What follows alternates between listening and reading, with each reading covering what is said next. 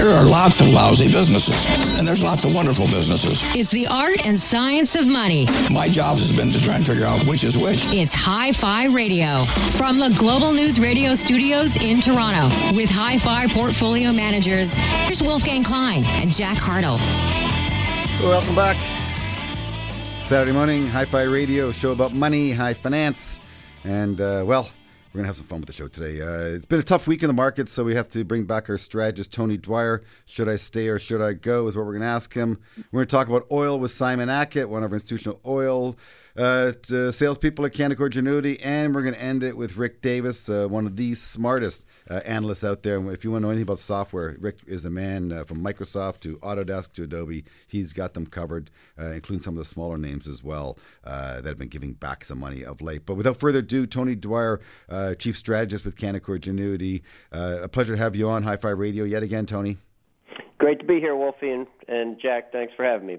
So it, it, it's it's getting ugly out there, Tony. Uh, you know, t- Toronto is now down six percent year to date. Uh, the S and P 500 has been flirting with negative territory. Uh, the Nasdaq, which was leading, has basically giving it all back. Uh, yeah, we saw pressure from Facebook, pressure on Amazon, uh, software stocks uh, giving back. is this the great rotation? is it time to get you know super defensive in here, buy utilities, buy high yielding stocks, and run from tech? No, that was that was in, in mid January was the time to be a little more defensive when you were up seven and a half percent in the S and P going into the third week only of the year. I know. No. Like that, this is you know the, those things that typically happen around a bottom are kind of happening. You're you're shooting the leaders. You the the Facebook, the Amazon, the Google. Those stocks are getting hit the the Teslas. Those stocks are getting hit the most because they're very well owned and when people get scared they they sell what they uh they sell everything they can and that's kind of what's been happening. So we think we're closer to an intermediate term low or have already made it rather than having uh, the time to get defensive right now. I, I call those names tony the generals. Uh and and you know if you use war analogy i guess the generals fall last. Um so is, is that sort of what you believe is occurring? Because you saw a lot of the small mid cap names give back and and yet the yep. fang stocks continue to hold in well. So you you saw less and less names pushing the S&P higher in January. Uh, so is that sort of the logic? Well, uh, you know, think about using your analogy of war. When do you get scared? You don't scared get scared when a couple of guys in the front get shot. You get scared when they're about to take over the generals, and that you know that's what's happening. You're, you're getting whether it's from President Trump's tweet or whether it's from a poor Zuckerberg response, whatever it is, they find an excuse when fear picks up. They find an excuse to sell what they don't want to sell. And that's the case, I think, with FANG. And again, Wolfie, as you know, our, our key indicators are telling us that we're still a long way away from a recession, which means there's still significant upside. So historically, you don't want to buy periods of weakness. Again, you're down 10% in the S&P 500 from peak. That's not a time to sell in a fundamentally driven market. It's a time to add to positions. So, so Tony, these generals that we're talking about, do you expect them to regain their leadership once uh, the market comes back out of this correction? Well, I'll leave the specific tech stocks up to Rich, who's coming on later with uh, with his software picks. But you know, from an information technology a sector point of view, certainly we uh, we are overweight financials, which means the banks, infotech, which means all of them, and industrials, because those are the three sectors that do well when the yield curve is flattening and when the, at this point in the economic cycle. Uh, t- Tony, again, I, I, I, want to try to get granular with you for a second. Please uh, answer what you wish and, and defer to Rick uh, that which you don't uh, want to share with the with the market. But you know, being that you are in Wall Street. Um, uh, the, the Trump effect, uh, Trump taking a shot at Amazon, saying that they're too dominant. Plus, Jack mentioned to me they own the Washington Post, and he's not big fans of the, the fake news. The fake news coming out of there, yeah. yeah, the Washington Post. Um, the the data breach from from uh, Facebook uh, that really has all of Techland in a tizzy in terms of what they can do with the data on a go forward basis. Uh, fact fish, fiction, MythBuster, or or something that we have to be very very conscious of. I think MythBuster. Well, uh, I can. I again, I have no opinion on those specific names. Our analyst, uh, um, Mike Graham, does though. He thought that he did not change his target or his assumptions for Facebook. So clearly, he does not think that um, that there's a ton of financial risk and equity market risk relative to Facebook. And actually, if you look back over recent years, you've had a double-digit decline in all of those in Facebook for most years. So it's not really unique to have these kind of pullbacks in the space. It's just right now making a ton of news. Okay, so uh, let's do something else here, Tony. Asset mix.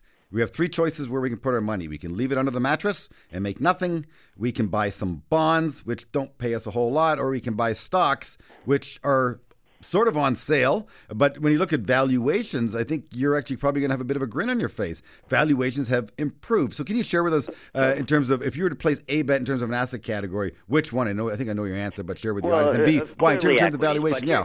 There's an interesting study that my friend Jason Goepfert at Sentiment Trader, our partner and friend at Sentiment Trader, put out, and it was on the LQD, which is the investment grade bond market it rarely gets as oversold as it recently was.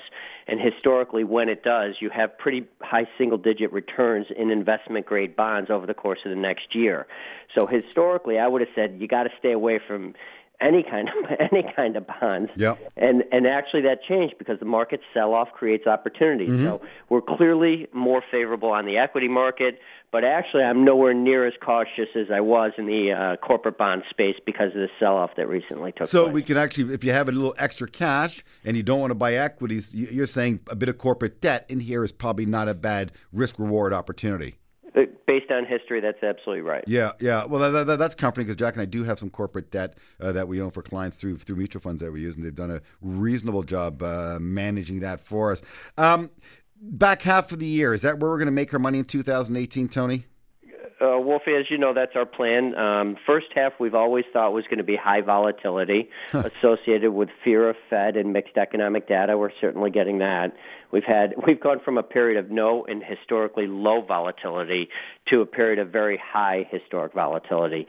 Typically, those are the that's when you set the stage for the next six to twelve months, and we clearly think that that's happening now. Uh, I don't know, as you know, Wolfie, I'm not the best trader in the world, that's for sure. Um, I do know when you have a pretty good risk reward historically, and that is happening as we speak. Um, we're going to have to uh, uh, go to break in a second, Tony. But I want to throw one intermediate question at you. Go to break, come back, and ask you some more. But uh, 2018, Sella may go away. No, I don't think those seasonal, you know, fables work anymore. If you did that last year, you'd have gotten slammed.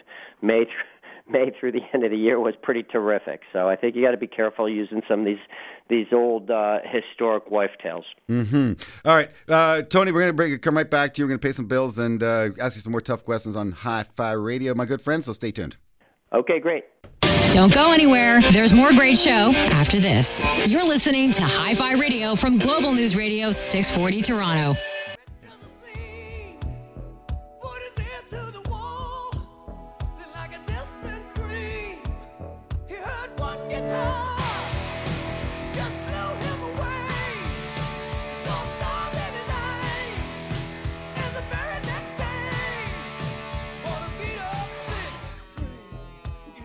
Welcome back. Hi Fi Radio. Hope your Saturday's going well. Tony Dwyer's on the line. Is helping us make sense of the week that was. Uh, so, Tony, we talked about uh, we're not going to sell a May go away.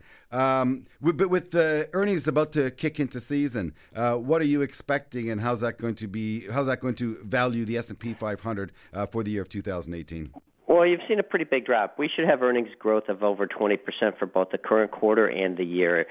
So, Wolf, as you know, up 7.5% going into the third week of January. That's pretty fully, you know, there's some of that being priced in pretty quickly mm-hmm. after the Trump tax cuts. So certainly, you know, with a 10% drop from peak in the S&P 500 and 20% earnings growth, that offers a pretty good opportunity. And again, on a six to 12 month risk reward basis, that's for sure. Mm-hmm. So uh, you, you expect the S&P 500 to earn how much in 2018?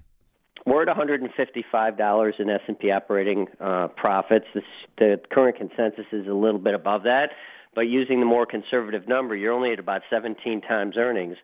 Um, historically, when you're in a sub 3% core inflation environment, which we are, came out this morning at 1.6%, you get a 19 multiple. So you have a lot of room for not just earnings expansion, but multiple expansion, which is why I think I'm one of the top targets on the street for the S&P 500 in 2018. Tony, um, Tony, you mentioned the low interest rates there. The 10-year has come down significantly. You were, you made a good call there. It was I think 295, and you said you probably see 275 before it hits three.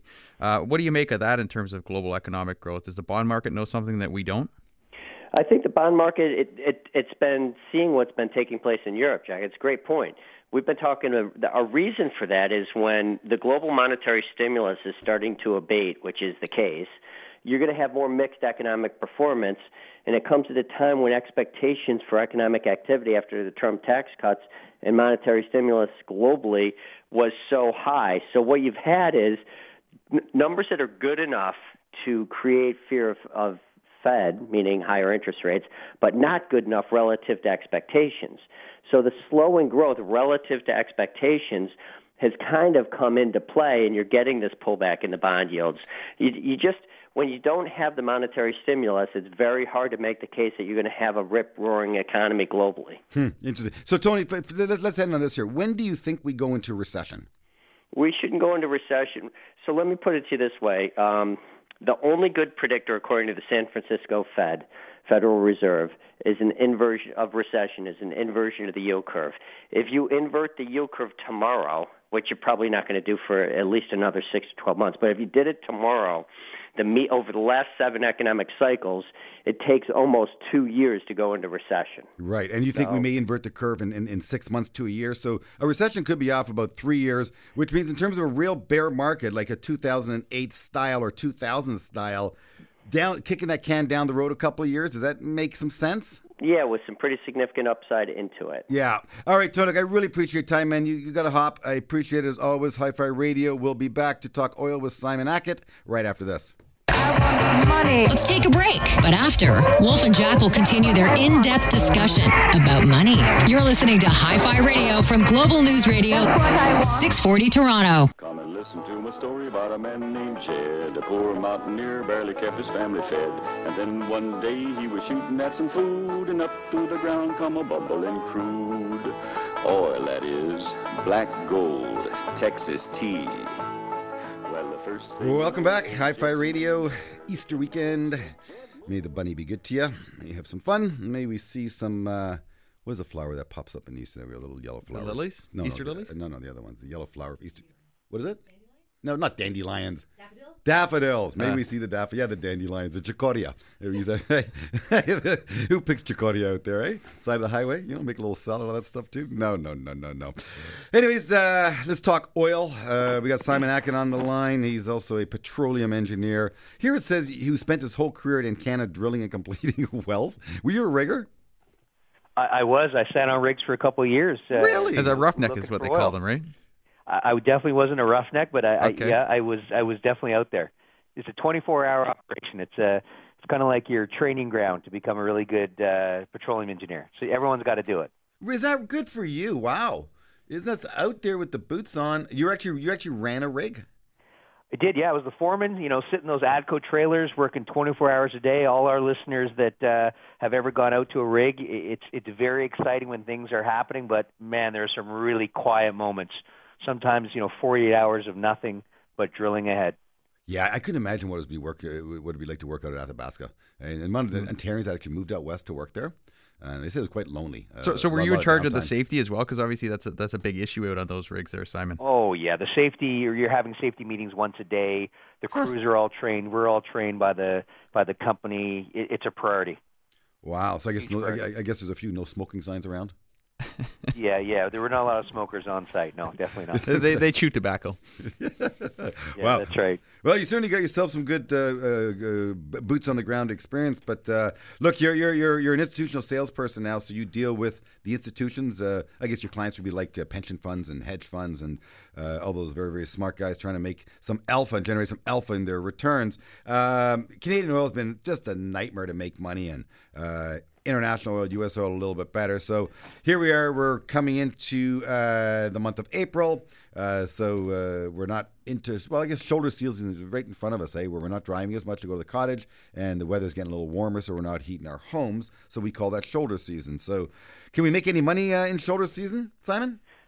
Well, you've got these uh, oil and gas stocks that have completely disconnected from where the oil price is, right? We've got this, you know, oil price where we've seen oil up you know, 21% year to date, and you look at these stock prices and you think we're in a different sector.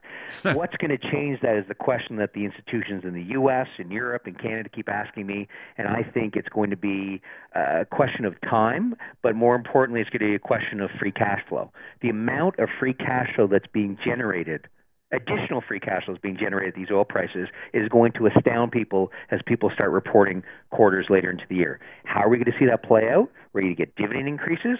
We're going to get share buybacks. We're going to see more production growth as they put money into the ground. And most, most importantly, we're going to see some M&A as well. So, hmm. so these are the Canadian names you're talking about, or the ones down in the in the U.S. It, it, it applies across both sides of the border, but I'm going to predominantly talk about Canada right at the moment. That's right. Uh, now you you had a, theory that when we had you on the show last time, you said you want uh, was it gas? You want uh, light oil over heavy oil. Yes, for, for, yeah. For the for the listeners who remember, it was very clear. It was a three step process for 2018. We're owning oil over gas. Yep. We're owning, owning light oil over heavy oil. Yep. And we're owning names that have U.S. exposure over Canadian exposure. Right, and, and and you also one of your ideas was actually Enerplus, wasn't it? Back when we had you on the air, Enerplus would fit everything. That's light oil. Uh, that's that's the North Dakota Bakken play, great returns, and that's been one of the leaders in the space. Yeah, the, the stocks actually had a very very good move, so uh, good on you. Uh, let, us talk international. Jack has a National Post headline in front of me here: Russia Saudi Arabian talks for unprecedented deal to control oil supplies for 20 years.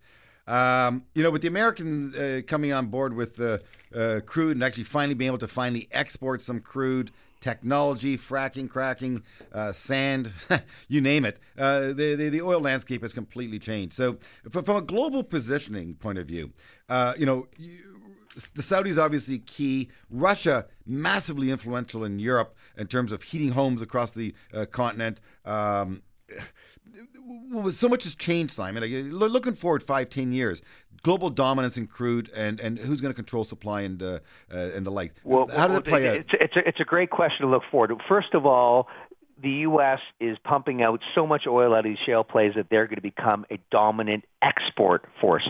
And the word export is important because they've been a net importer for so many years. So what's important about that comment you made about Saudi Arabia and Russia? Two dominant players getting into bed with each other in terms of working together long term. That is going to be really good for us in terms of control of supply. They supply a lot of oil to the world and them working together to to help price is only going to benefit everyone. The, these well, shale plays down in the U.S. that you that you referenced there, everyone's aware of them now, obviously, but uh, I don't think they're aware of the, the decline rates. At least the, the general public isn't. Um, you know, some of these fields are being called mature fields now. Um, are they going to be you know ten years from now still pumping at the at the rate that they are? Well, you know what? There's a number of shale plays uh, in the U.S., and some of them are already on the other side. They're on the net decline side, and that would be something like the Eagle Ford. But the play that everyone talks about these days is the Permian and the Stack Scoop. Those are still on the rise. We have a lot of new production being added. But on the flip side, when you add production at that rate and that level, you're going to get big declines, like 50 to 60% declines in the first year of production alone, and then it continues from there. But also, really important, Jack, above and beyond declines, is that the water content associated with that oil is going to increase dramatically. Let me give you an example. So, you know, a lot of these more mature Permian wells in the shales, they produce multiple barrels of water for a barrel of oil. How are you going to deal with that water? Where are you going to put it? Where are you going to truck it to? Where are you going to pipeline it to? You got to re-inject it it becomes a real uh, a real process to deal with that water, and as a result of that, it's going to slow down production growth.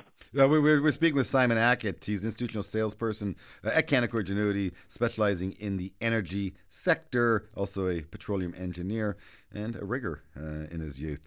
Uh, so, uh, Simon, uh, let, us fast forward now. Um, your your clients that you're dealing with, how keen are they towards energy these days? You know, we we had um, our, our, our CEO on, uh, uh, uh, Dan Daviau. Dan, Dan Daviau, I got to remember his name. Uh, Dan on the show, and he said, you know, back in the day, Canaccord and energy was about twenty percent of our revenue. Energy is now five percent of Canaccord's revenue. Um, the interest that we have as, as, retail brokers is minimal when it comes to energy. Ten years ago, clients would call us up. They'd be always asking us a question about energy stocks or gold stocks. They never ask us a question about that. At best, commodity will ask us about marijuana now. Uh, so, is there? Are you noticing a real decline in interest? And which then leads me to the old adage: you know, you buy when it's quiet, you sell when it's a riot. It seems still very, very quiet. The energy patch. I think it just speaks to the quiet, cyclicality. Yeah. Yeah, I mean, I would I would define quiet as value. Like they're- the, these energy stocks, uh, you you know, represent incredible value to buy them at these trough type valuations. But in the U.S., and I talked to a lot of U.S. clients on energy in Canada and the U.S. Technology has dominated. Uh, it's done very well. They've been great leaders. Until we see more of that leadership fall by the wayside, and we see some bigger cracks in Facebook and Netflix and Google, we're not going to get dominance in these value sectors. And energy right now is a value sector. It is. What's going to change that? Like I said, free cash flow, continued high oil prices, and I'll quote, uh, you know, a famous fund manager, um, Leigh Goehring in the U.S. He has said that the same thing happened with copper last year. We saw absolutely no change in the fundamentals of copper last year in terms of supply and demand. We went from extreme bearishness to extreme bullishness. And let me pick an example. Teck Cominco was up fivefold last year. Oh, yeah. We're going to see the same thing in energy. It's coming. It's just we've seen a few head fakes. All right, uh, you, you've got me intrigued now, Simon. So we're gonna pay some bills and come right back to you. All right, Simon Ackett on the line with us. Stay tuned, folks. More great stuff on Hi-Fi Radio right after this. Listen, we're going to take a break. But when we come back, more money talk. You're listening to Hi Fi Radio from Global News Radio 640 Toronto.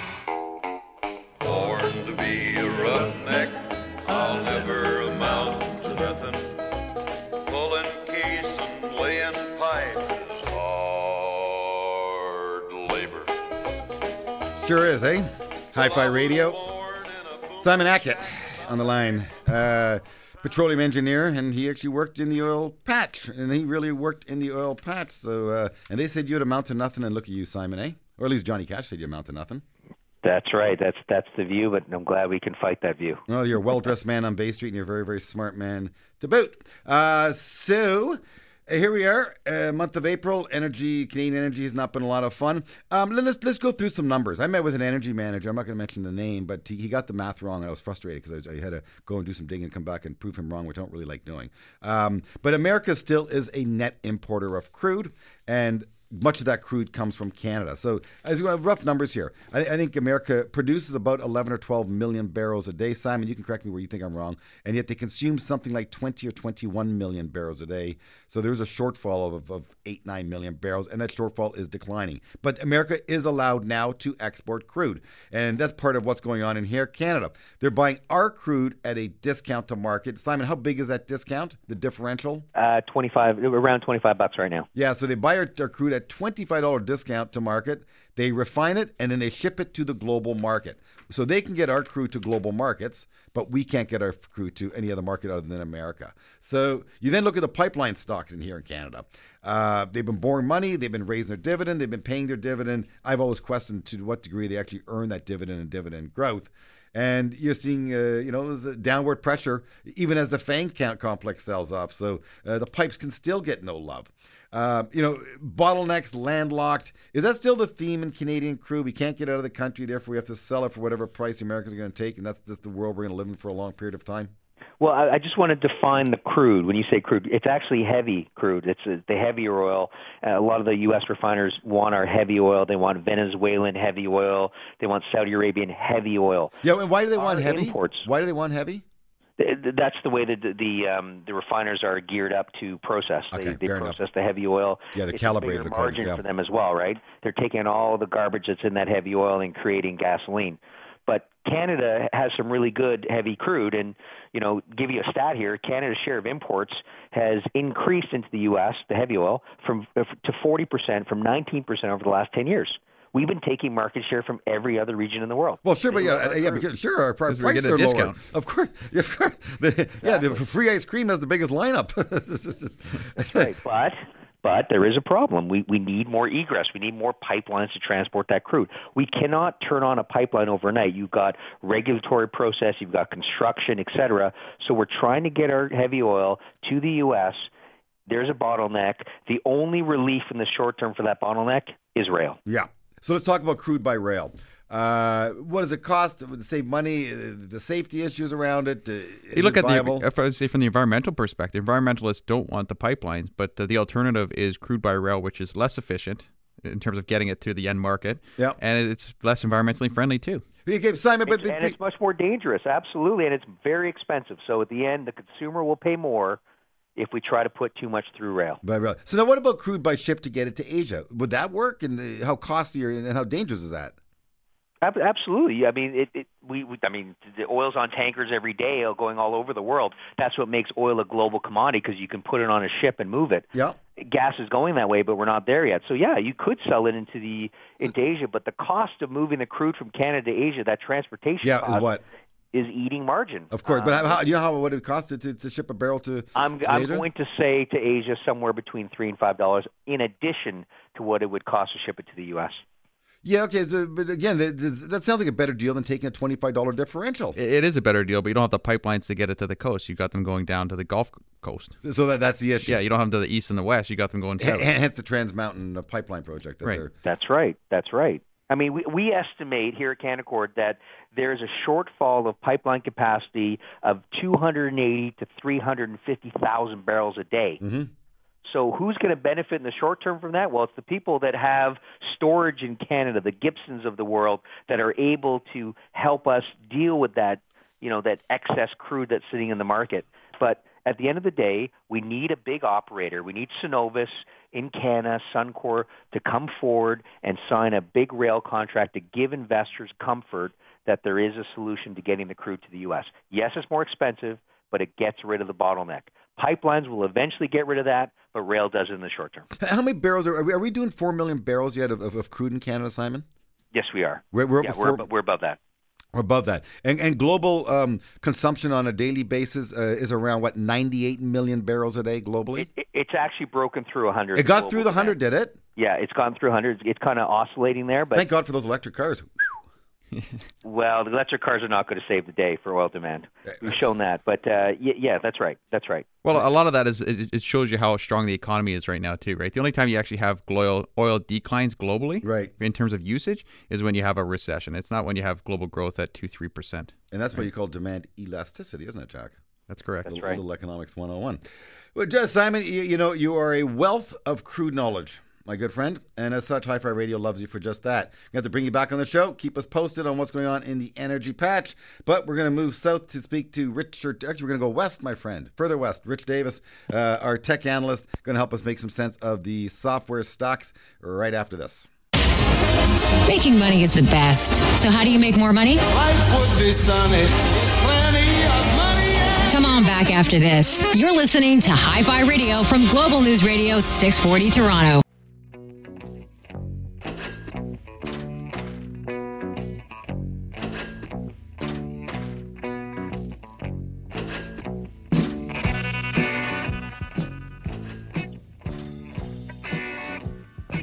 Welcome back.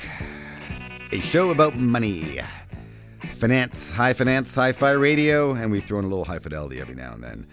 Ah, Richard Davis is on the line. He is a uh, software analyst, enterprise software at Canaccord Genuity, uh, talking about names like Adobe and Autodesk. And uh, you're actually uh, uh, shaking some hands, kissing some babies, meeting uh, some of the geniuses in the valley. Rick, Salesforce, you've been meeting with them, Autodesk, Adobe. So you got some good some good information for us, I guess, with your latest meetings.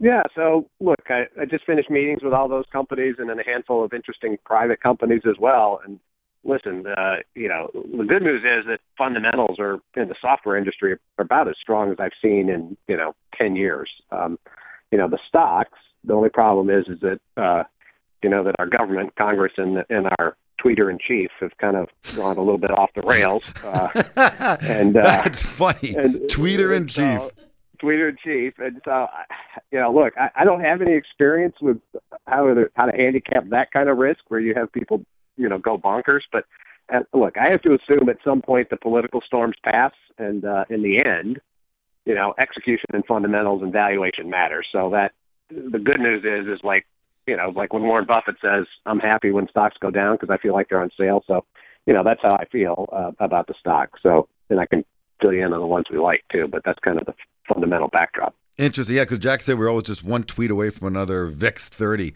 Um, VIX 30 or 700, yeah, 700 points down with the Dow. Look, I want, I want to ask you about a stock. You, you don't cover it, but I, just thematically, I know you, I know you, you got your your, your your brain and all kinds of different things here. Uh, this data breach with Facebook or analytic breach with Facebook. You know, I go back to I want to talk about Equifax. Equifax had a breach. Stock went down for nine days. Jack and I stepped in. We got lucky. We bought it near the low. Uh, it rallied within three weeks back 25% we sold the stock.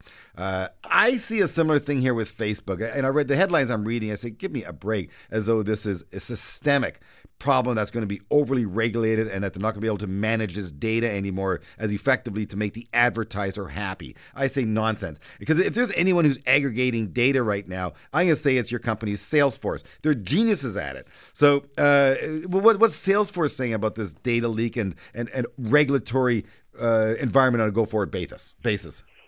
Yeah, good question. I mean, look, I mean, you have to pay for this stuff one way or another. Salesforce charges, you know, dollar bills to uh, to its customers to give them tools to do that kind of analytics. But the, the fact of the matter is, is you know, it's it's not that bad. It's no different than if you go into a men's store and and I and the the seller says, "Oh, uh, Richard Davis, I know who you are. Here's my, here's your favorite, you know, blue suit or something." That's fine, and that's if you use these personal identifiable information for good uses, I think people are fine. It's just I think the black box nature is what spooks people. So I think more transparency solves a lot of this, and so that, in my opinion, will be the end game, which will be say, "Hey, here's the data we have on you here's how we're using it. Do you want to accept this or not? So I think in the end we'll be fine, but you got to go through the storm before you get to the calm.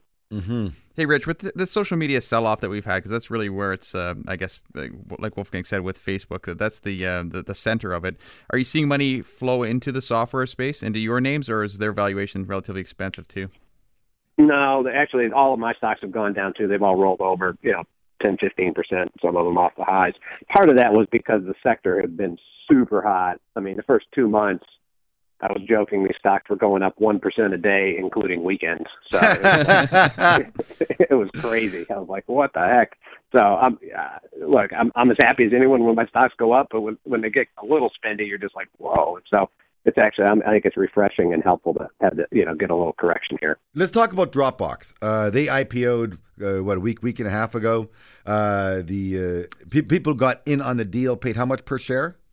21 bucks uh, yeah 21 bucks yeah. And then the stock for first day of trading got to yeah. 30 closed at around 30 uh, yeah, and they, like they issued what was it i think they issued about 36 million shares approximately yeah. rick. So can you it's been a long time since we've seen you know a, a, a real ramp of, of, of, tech ipos you know 2000 is long gone. We all forgot about it. But that was back in the days. This company go public bang stocks up 50% hey the street got, got blamed for leaving money on the table. And i don't so what is the strategy for a company when they want to go public how much paper? How do they price it? Do they want investors to make money on the day one, and if so, why? And and, and what is the you know end game for companies going public?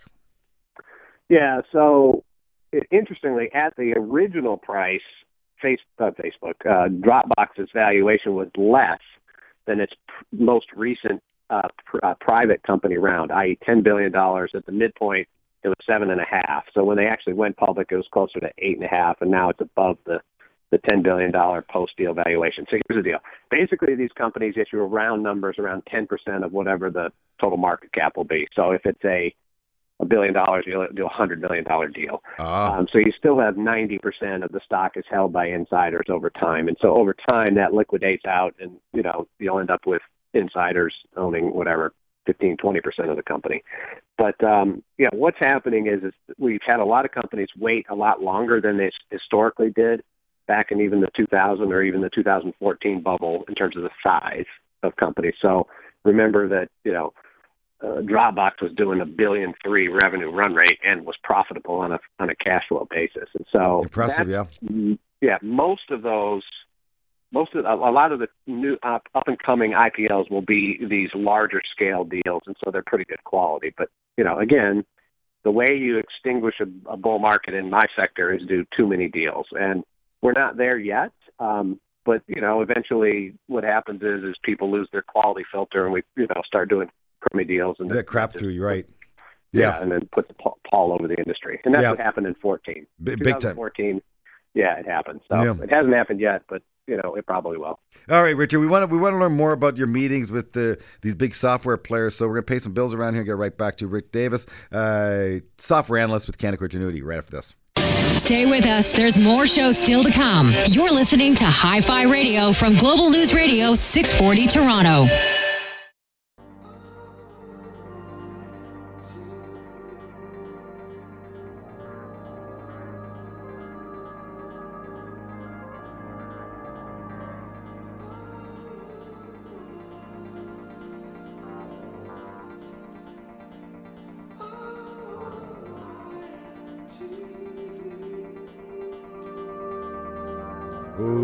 Welcome back, Hi-Fi Radio, Easter weekend. Richard Davis is on the line, uh, talking software, talking tech. Uh, Salesforce, the, one of the companies that you cover. Um, I think Salesforce knows a lot more about most of us than they let on. In fact, I think they know a lot more about their customers' customers than Facebook does. Uh, do you think that's a fair statement, Rick? Yeah, they do. Look, their job is on the side of is to help salespeople be more successful, help call center reps be smarter when you call in, and so in that regard, especially the latter point, that's where they try to help, right? So they're not really collecting the data themselves, but they do give the people that run those operations, uh, you know, the hammers and nails to build whatever kind of house they want to build. So, so give us some specific examples of how they help those customers better service their customers. Right. So think about when you have a customer support problem, right? I mean, one of the biggest pains in the neck is if you call and you talk to one operator and they go, oh, well, you need to talk to someone else, and then you, they transfer you over, and then you have to co- completely repeat all of your stuff. Hi, this is Richard Davis. This is my account number, you know, and you're Right. like, seriously, I have to do this, and that just makes people bonkers, which they should. Big time, So yeah. what they've done, yeah, what they've done is they figured out a way to to basically write software that allows you basically to hand off that information from account rep to account rep or, you know, from call center rep to call center rep. And so they have that. They have a whole bunch of outbound marketing stuff for business to business and business to consumer stuff, but that's really what it is. But it's a big platform. You know, I mean, this is one of these companies that's, you know, kind of growing 20% a year at a $10 billion revenue run rate, which is pretty darn good. Uh, company and the company is profitable, sort of, eh? Yeah. Yeah. Yeah, you look see the problem is is you have to look at free cash flow these days because the the fine folks at FASB have literally just destroyed GAAP accounting in terms of these rules that they've put out and not to go too far down the rabbit hole there, but they have this new thing called 606, which literally starts pulling, make the accounting look like it was back in Enron, which was a, didn't end out end Wow. up well. So just you got to look at the cash flow because GAAP numbers are just garbage. I mean, they they did make no sense, and it's really a shame. And I don't know, they just you know, lost their mind. So you have to look at dollar bills in the bank. So, so with a growth company like Salesforce, uh, what do you pay for that cash flow? What do you what do you uh, think is a reasonable valuation, Rick? Yeah. So what what we do is there's a there's an old rule. I'm used to do it when you could use GAAP accounting, um, but we just do it on a cash flow basis. So we do enterprise value, divide it by the free cash flow, and then look at that on a compared to growth rate. So if a company's growing 20 percent, round numbers, you should pay 20 a 20 multiple on the forward EV to free cash flow, right? And you can you know maybe you can pay 23 or something. That's kind of the the break point. So a 1.0 ratio or 1.2 or less is okay. So anytime in in that area, it's fine. When you get up above like 1.5, you're starting to you know pay too much. So if, if Salesforce were 30 times, uh, that would probably be too expensive. Like right now, it's like 24, 25 times by our estimate. Um, Rick, with the market pulling back a little bit, uh, any, any screaming valuation opportunities that you're seeing? Yeah. So, um, so as I said, when I saw Adobe, I think that's a good company. It's just we like it, but it's just not as on sale as others. Um, I just got out of uh, yesterday. I was at Autodesk, and we put out a note this morning on it, which you can look at. But basically, that's a pretty interesting play on on a construction boom. There's about seven billion people are going to move into cities over the next ten years, and Autodesk is the dominant firm in helping. Sorry, sorry, know, sorry. I want to back up. How many people are moving Yeah. into cities? seven seven billion. Back up. That's the population. Of the, that's the population of the world. Yeah. Isn't that amazing? Yeah, that's what they said. So it's, that's So- what's so, going to happen uh, over the next. Yeah. Well, yeah, but Everyone's will, will anyone anyone Yeah. be left on the rural farms, or will that be done by artificial, not. by, by machine to machine running those combines? That's exactly. Yeah, but then we had we had a, a Tesla a car crash. How Those combines will run into trees or something. Yeah. They'll hit, they'll hit cattle. Run into a deer. Exactly. Oh Yeah, boy! So that's what they say. So you know that's the increase over over time. Like like if a combine drove over a piece of ca- head of cattle, that that would, that would do a whole new meaning to mince meat. Exactly. Oh my! Exactly. Seven Yeah, billion people over what period of time? I think they were saying it was either 10 to 20 years. That's what's happening, right? Because if you look at China, you look in the United States, everywhere, it's becoming a world of city states. Is really what's happening, right? Yep. So the rural areas are just getting like crushed. Um, I mean, where I grew up in Michigan, like, you know, it's like, you know, wiped out. I mean, isn't that it's just terrible? So Yeah, apparently, no one lives ap- apparently, there's some wonderful villas you can buy. For example, in Italy, Yeah. where, where towns have basically oh. become ghost towns, and these old medieval Isn't amazing? castles exist. And they, I think there's one town that said, if you just come here and renovate, you can basically have the place for free. And of course, Italian. I love It's Italian like, it's like getting a stake of land back Yeah. in the, the back in the, the yes, 1800s. for, for, for, for signature Yeah. on the deed. Yeah. What do we do? Yeah. Why- why- why do we live on top of ourselves? Why do we do I- that, I. Richard? I just think you know people like uh, you know quick access to Starbucks. I guess that's all I can. Yeah, but technology is, is supposed to free us. It's supposed to allow us to telecommute and, and work from the cottage and get away from it all. And yet, no, we want to be closer to each other. But I don't. I don't. I don't kiss Jack. By the way, before Yeah. the show, I saw. I saw. go. I saw the tragically hip uh, Gord Downie do that, and I said, "Yeah, I'm There you there. go. Just uh, you know." Yeah. Anyways, uh, so uh, but- you, you, but you like you like Autodesk? yeah, Yep. But- Autodesk is a good one. Um, we still love Salesforce uh, for growth accounts. And then the other one that we like, and it's been kind of quiet, is uh, I actually like Microsoft here. It's you know quietly seeing accelerating growth. Xbox is working.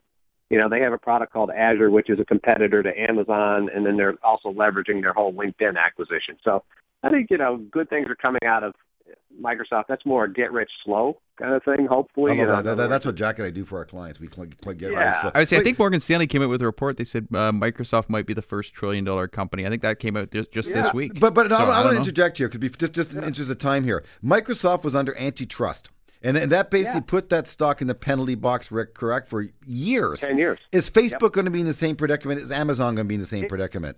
yeah, it, it, you don't know, and that's the that's the the edge case risk, and so I don't know how to handicap that, but that's the part of the problem that happened to Microsoft. It was both the antitrust, but also I was never a big fan of Steve Ballmer because he just was one of these kind of go it go it alone type people. In other words, he refused to partner with other folks, and and the one thing that Satya Nadella has done really well is to understand that in the software industry, it's about cooperate, you know, co- co-opetition really. So you're Yep. going to compete with your partners, but you're also going to partner. You can't do it yourself and do it Mhm. alone.